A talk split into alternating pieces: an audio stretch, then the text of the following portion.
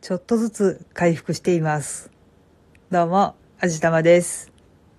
はい、今日は病院にリハビリに行ってまいりました。この間からちょくちょく言っている肩の痛みなんですけど、先週の今頃は大げさでも例えでもなく本当に痛みにもだえ苦しんでおりました。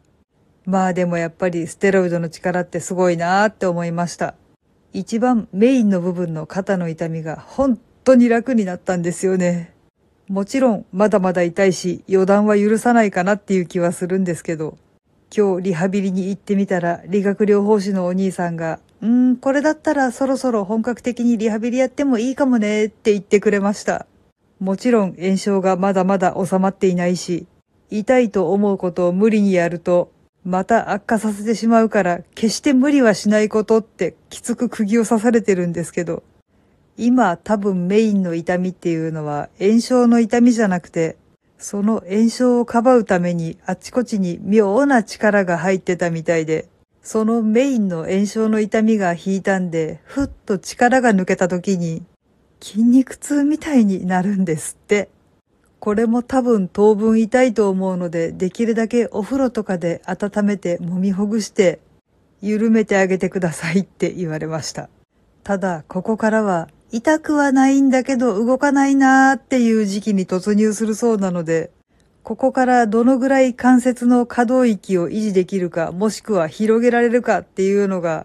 今後結構左右するらしいので気が抜けません。もちろん元通りにきっちり動くようになってくれるのが一番なんですけど、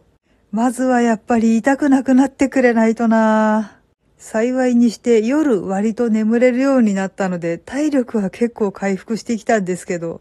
それでもやっぱりうっかり寝返りを打ってしまうみたいで、夜中に結構飛び起きますね。本当に痛いんですよ。大抵はもう、はぁっていうぐらいで済むんですけど、時々派手にやらかしてしまうみたいで、目の前が白くなるっていうかブラックアウトするっていうか、本当にそのぐらい痛いことがありますね。まあ理学療法士のお兄さんも言ってましたけど、どの程度回復するかは今後の私の頑張り次第なんだそうです。どのぐらい頑張れるかな。いや、もう頑張るしかない。気合を入れよう。はい、というわけで今回はリハビリ行ってきたよっていうお話でした。この番組は卵と人生の味付けに日々奮闘中の味玉のひねもす語りでお送りいたしました。